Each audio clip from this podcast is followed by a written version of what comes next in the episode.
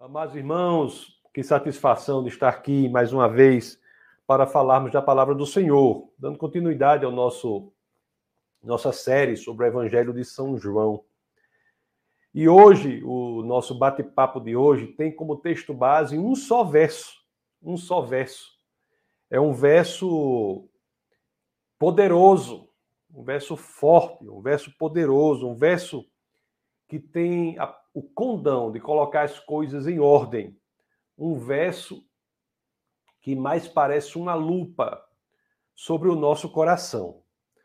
Eu falo aqui do Evangelho de São João, no capítulo 14, no verso 15. Então vamos ler esse verso, que é o verso, é o texto base. Ele só, só esse verso é o texto base do bate-papo de hoje. Assim diz as Escrituras no Evangelho de São João, é, capítulo 14, verso 15.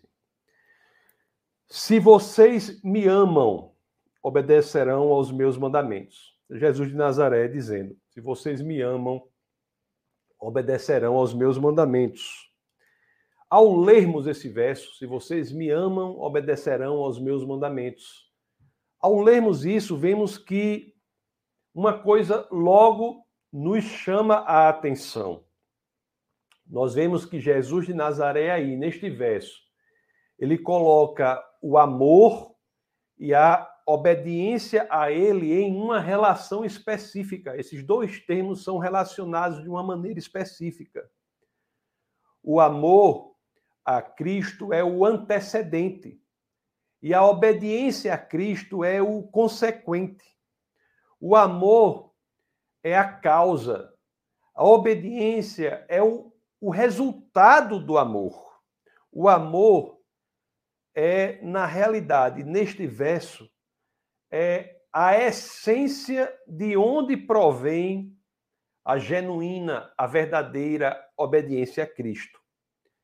Isso, se você pensar bem, é extremamente poderoso. Porque, para muitos, meus amados e queridos irmãos, a essência da obediência está em outro lugar. A essência da obediência está em querer fazer boas obras, em fazer a caridade, em ser uma boa pessoa. Não importa o que você creia, o que importa é que você seja uma boa pessoa. já, já ouviram isso daí? Mas, queridos irmãos, da perspectiva do cristianismo, da, cristianismo, da perspectiva das Escrituras, do que nos diz Jesus de Nazaré, o amor tem de vir primeiro. Jesus coloca em primeiro plano o amor. Na lógica de Deus, a obediência não é órfã. Ela tem um pai e este pai é o amor. O amor a Cristo é, na realidade, o núcleo, é o, é o epicentro, ou, usando uma terminologia que usamos lá no sertão, é o tutano de toda obediência genuinamente cristã. E por que isso? Porque o amor é aquilo que é encontrado no centro da obediência, ou deve ser encontrado no centro da obediência. Na obediência genuinamente cristã, porque nós temos ali o amor que é encontrado. Por quê? Porque obedecer a Cristo tem raízes profundas. E essas raízes, elas não devem buscar nutrientes nos egos das pessoas, nem mesmo nas autopromoções dos pastores, nem mesmo nas próprias igrejas. A obediência genuína a Cristo tem raízes que buscam nutrientes no genuíno amor que temos pelo nosso Senhor e Salvador. Eu vou reforçar aqui a razão razão de nós entendermos que no cerne da obediência encontra-se o amor a Cristo, é a de que somente assim é que verdadeiramente nós poderemos dizer que amar a Cristo é sinônimo, encontra sinonímia, é a mesma coisa que dizer viver Cristo. Amar a Cristo é viver Cristo, pois viver Cristo é obedecer aos seus mandamentos. Eu tenho de, de lhes dizer que, do meu ponto de vista, do meu modo de ver, para mim, eu tenho a convicção de que este verso é realmente muito forte. Ele é como um. É forte porque ele vai, mas volta à memória, volta ao coração. Ele é como um pêndulo que vai, mas logo volta. Ele faz com que esse questionamento sempre visite o nosso coração. Ao final de cada dia, a pergunta surge de repente, exigindo a minha e a sua resposta, mesmo que está mesmo que você esteja no centro da vontade de Deus, mesmo que você tenha naquele dia feito o máximo para obedecer a Cristo, essa pergunta nos dá outra dimensão. Diz que não é a simples obediência ao que deve ser feito. É preciso que nós caminhemos mais, que nós façamos a nós mesmos esta pergunta: por que estou obedecendo a Cristo? Por que estou sendo obediente? O que está me motivando à obediência? Por que eu estou aqui neste momento pregando a palavra de Deus? Será que há outra razão que não o amor a Ele? o louvor e a adoração do nosso coração, do seu coração ao Senhor? Será que são motivados por outra coisa que não o genuíno amor a Cristo? Os nossos dízimos, as nossas ofertas ao, ao ministério, ao defesa da fé, será que essas ações são motivadas por algo que não seja o genuíno amor a Cristo? A nossa obediência tem de buscar no amor a Cristo a razão de sua existência, a forma como eu me porto, como você se porta, como nós reagimos às dificuldades da vida, a forma como nós nos comunicamos. Tudo deve buscar no amor a Cristo a sua razão de ser. Por que escolher fazer o certo, meus queridos? A resposta bíblica é simples por amor a Cristo. Será que realmente estamos fazendo isso? Será que realmente esta é a minha resposta sincera? É a sua resposta sincera? Certa vez, é, o grande pregador Spurgeon, ele pregou assim. Eu copiei aqui uma, uma, um parágrafo, uma parte, eu traduzi um, uma, um trecho e vou ler para vocês. Assim disse Spurgeon: não é o que suas mãos estão fazendo, nem mesmo o que seus lábios estão dizendo.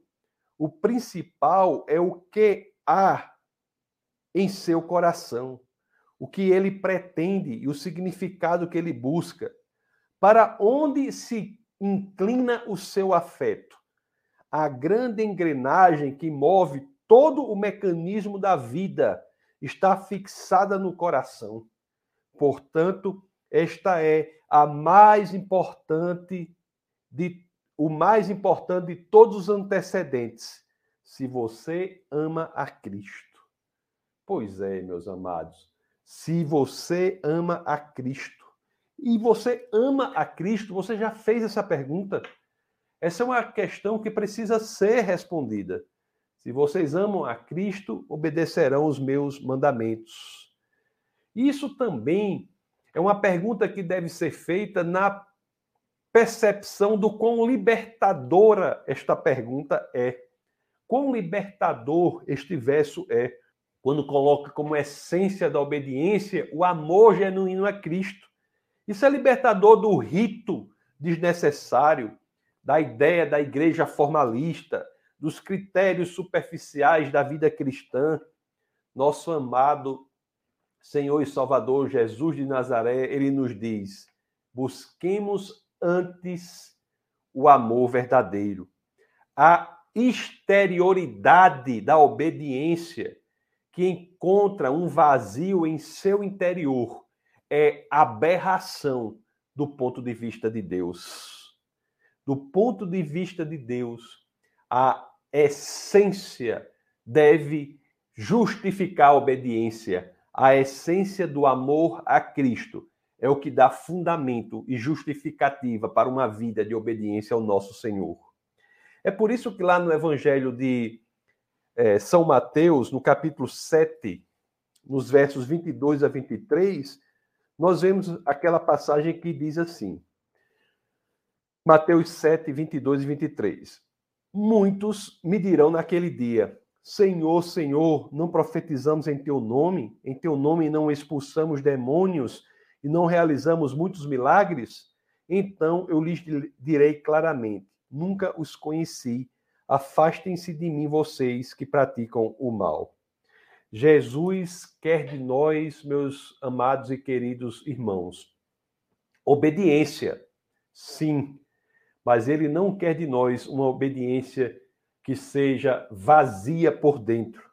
Jesus quer de nós obediência cujo interior é recheado pelo amor ao nosso Senhor. Somente o amor pessoal a Cristo é que é capaz, é apto a gerar a obediência pessoal a Cristo. O amor pessoal gera obediência pessoal. E essa condicional que é posta por Jesus de Nazaré deve ser individualizada na resposta de cada um. Na minha resposta, na sua resposta. Você deve se investigar há amor pessoal a Cristo em seu coração? Se você individualmente considerado, você, Francisco, Pedro, Flávia, William, João, Tiago, você, individualmente considerado, você que me ouve aqui, se cada um de você de vocês, se você especificamente, você individualmente ama a Cristo, você genuinamente quererá obedecer aos seus comandos. Não é se o pastor ama Cristo, não é se o seu irmão aí do lado ama Cristo, não é se a comunidade em que você está inserido ama Cristo, é se a sua relação pessoal com seu Senhor e Salvador está ou não saudável e nutrida. Se a sua relação estiver saudável, se você amar o nosso Senhor, você genuinamente obedecerá aos seus comandos. Mais uma vez, eu tomo a liberdade e lhe peço aqui que se pergunte a si mesmo: você ama a Cristo? Questione-se a si mesmo. Questione-se a si mesmo agora e responda a si próprio. Bom, eu não peço assim que você dê respostas imediatas, porque elas podem ser carnais. Eu quero que você entre num estado de autoexaminação, de auto-escrutínio, de auto-investigação. Olhe para o seu coração e veja se você encontra ali alguma faísca de amor por Cristo.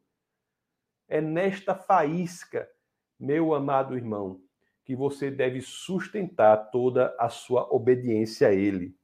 Cristo, ele nos libertou das garras do pecado. Cristo nos libertou das correntes da destruição. Cristo morreu em nosso lugar, morreu por nós. Isso demonstra um tamanho amor. Que grande amor de Deus pela humanidade mas isso não fica da forma que está. Isso deve gerar em nós um estado específico. Deve gerar em nós um estado de querer viver por aquele que morreu por nós. E viver por Cristo é obedecer aos seus mandamentos. Bom, eu vou aqui tentar lembrar o óbvio, mas que às vezes é esquecido.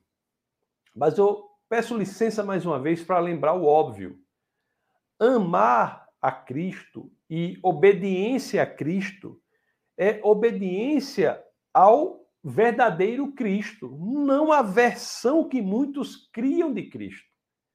Obediência a Cristo é ao Cristo ressuscitado, não ao Cristo que muitas vezes é projeção da mente de uns e de outros. O Deus que é projeção da mente ele nem serve como Salvador e muito menos serve como Senhor. O verdadeiro Jesus a ser obedecido é este mesmo que você buscou para que servisse ou funcionasse ou agisse como aquele que é capaz de pagar o preço pelos seus pecados. Quando nós estamos buscando o Salvador, nos esquecemos que devemos querer também buscar nele o Senhor. Cristo é nosso Salvador, mas também ele é nosso Senhor. Devemos ter a perspectiva deste modo de ser, que o amor a ele gera um comportamento específico, que é o comportamento de obediência à sua palavra, aos seus mandamentos. Muitos criam um substituto para o Cristo. Você quer ver algo mais?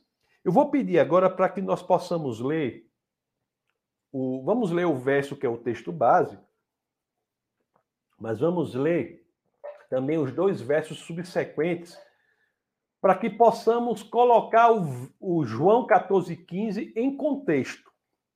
Então vamos ler agora João capítulo 14, vamos ler do 15, reler o 15 e vamos ler o 16 e 17. Então João 14, 15 a 17. As escrituras dizem assim, e nós iremos prestar atenção em que contexto este verso João 14, 15 está posto. Assim dizem as, escrituras.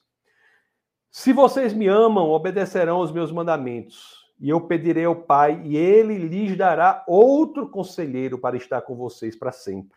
E o Espírito da Verdade, o mundo não pode recebê-lo porque não o vê nem o conhece, mas vocês o conhecem, pois ele vive com vocês e estará com vocês. Jesus coloca o tema da obediência a ele próprio para introduzir outro tema. Qual o tema? o tema do Espírito Santo que é nos dado como presente. Vocês já notaram isso? Obediência a Cristo antecede, na análise do contextual, a primeira vez em que o Espírito é falado como um presente ali que nos é dado. Isso nos faz pensar algo poderoso nos faz pensar que não há vida de intimidade com o Espírito Santo de Deus fora da obediência a Cristo. Não há intimidade com o Espírito Santo de Deus naqueles que não buscam a obediência a Cristo. Olhe, isso é muito poderoso. Eu sei que é impopular. Eu sei que é um, um princípio da Bíblia impopular, mas também sei que a Bíblia não se interpreta pelo seu grau de popularidade, mas pela sua expressão da verdade. Mas o fato é que muitas pessoas querem tudo de Deus, mas não esperam ou não buscam o que Deus espera delas. As pessoas querem tudo de Deus, mas negligenciam o entendimento do que Deus espera delas, onde Deus quer que essa pessoa esteja, o que Deus quer que essa pessoa faça, qual é a preparação que essa pessoa tem de ter, qual é a decisão que essa pessoa tem de tomar. Quantas são as pessoas né, que vivem como aquela geração do livro de Números? Uma geração que na história do povo de Deus foi a primeira a quem Deus pede alguma coisa. Pede uma ação, pede, vá, invada, vá à terra prometida. E aquela geração do livro de Números, em um determinado momento, diz assim: Antes tivéssemos ficado no Egito ou morrêssemos aqui no deserto. Porque eles entenderam que o plano de Deus não seria realizável na vida deles e, de fato, aquela vontade da geração foi foi dada, foi respeitada. E ela morreu no deserto. Pelo simples fato de que, embora quisessem muito de Deus, e de fato cruzaram o Mar Vermelho sem sequer molhar os pés, alimentavam-se miraculosamente no deserto. Mas quando Deus pede algo, a geração simplesmente se nega. Muitos querem o amor, mas esquecem-se da obediência. Você quer, meu amado irmão, passar a obedecer a Cristo, buscar verdadeiramente. Você ama Ele, então coloque o amor como fundamento da sua vontade, desejo, decisão, querer obedecer a Cristo. E se você não sabe quando nem onde começar, eu sei, eu lhe digo aí, para facilitar essa questão, e digo até sem pestanejar. O momento para começar é agora, é hoje. Não espere isso ou aquilo acontecer para que você passe a obedecer a Cristo. O momento é agora. Agora é o momento. Não complique o que é simples. Tem gente que quer complicar, né? Tem uma história de um, não sei se vocês sabem, de um marido e uma esposa. Eles estavam conversando sobre a possibilidade de fazer uma viagem à Terra Santa, né, a Israel. Eles conversavam sobre isso aí. E o argumento do marido é: não seria fantástico nós irmos à Terra Santa, nós chegarmos lá no Monte Sinai e juntos gritarmos os dez mandamentos? Realmente seria fantástico, né? Mas a esposa respondeu assim: a esposa disse, eu acho que seria melhor que nós ficássemos em casa e já começássemos a obedecer os mandamentos de Deus. Obedecer o que Deus quer que façamos, né? O lugar em que Ele quer que estejamos. Isso já seria Seria o melhor. A esposa respondeu. E você o que está esperando? Não sabe qual é o que Deus quer que você faça? Não sabe qual é a vontade de Deus, o mandamento de Deus?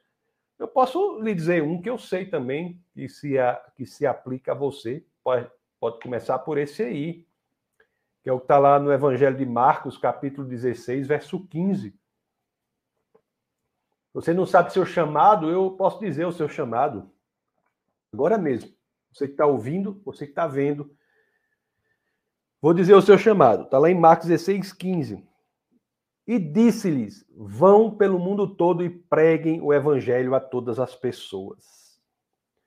Isso é um mandamento.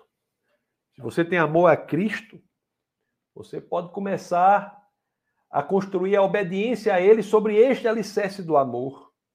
Será que nós temos feito isso em nossa vida? Nós temos pregado o evangelho do Senhor?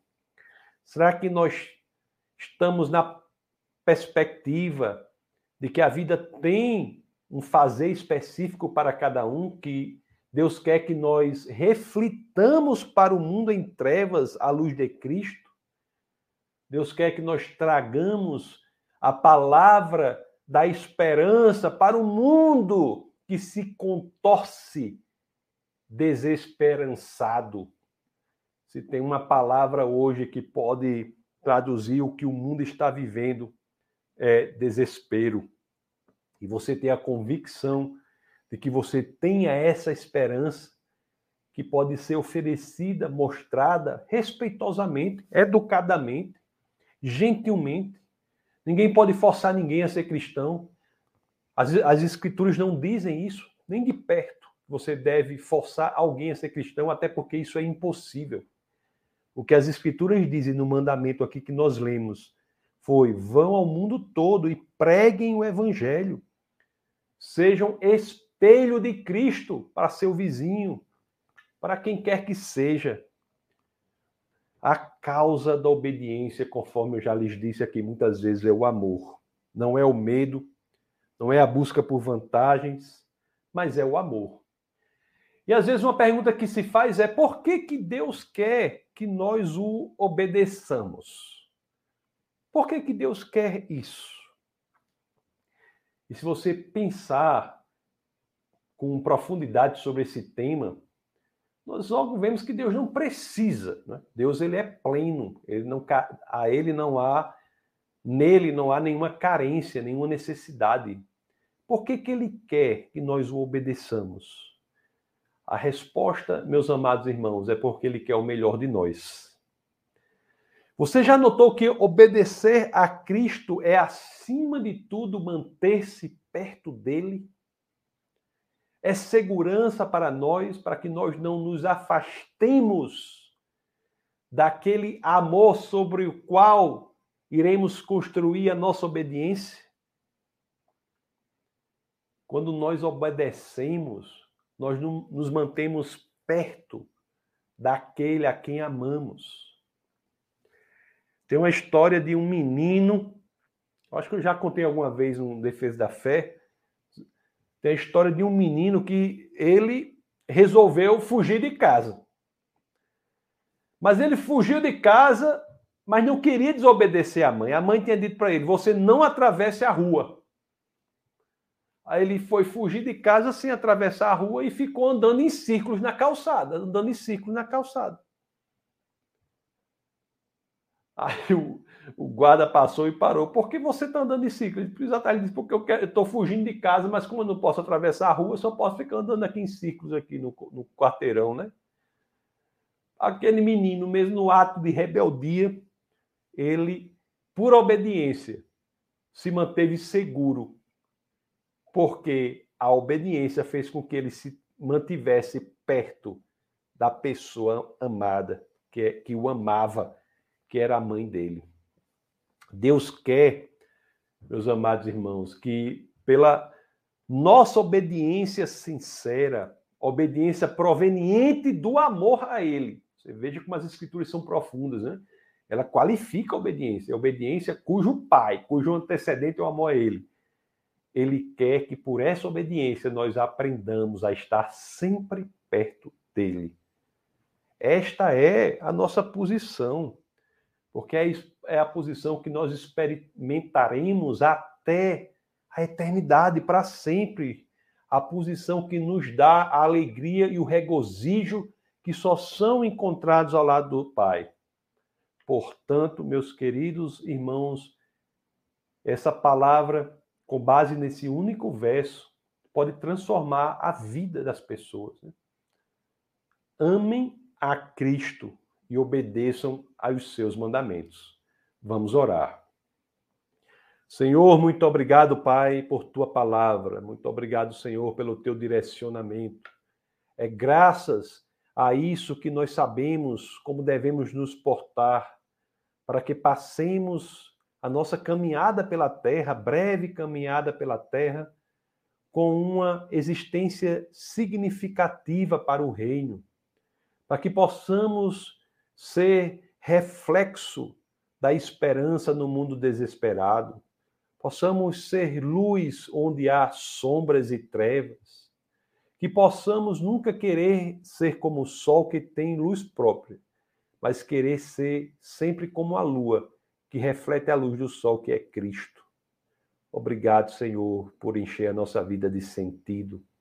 Obrigado, Senhor, por nos dar o mapa, nos dar o norte, nos dar o ponto fixo em nossa caminhada.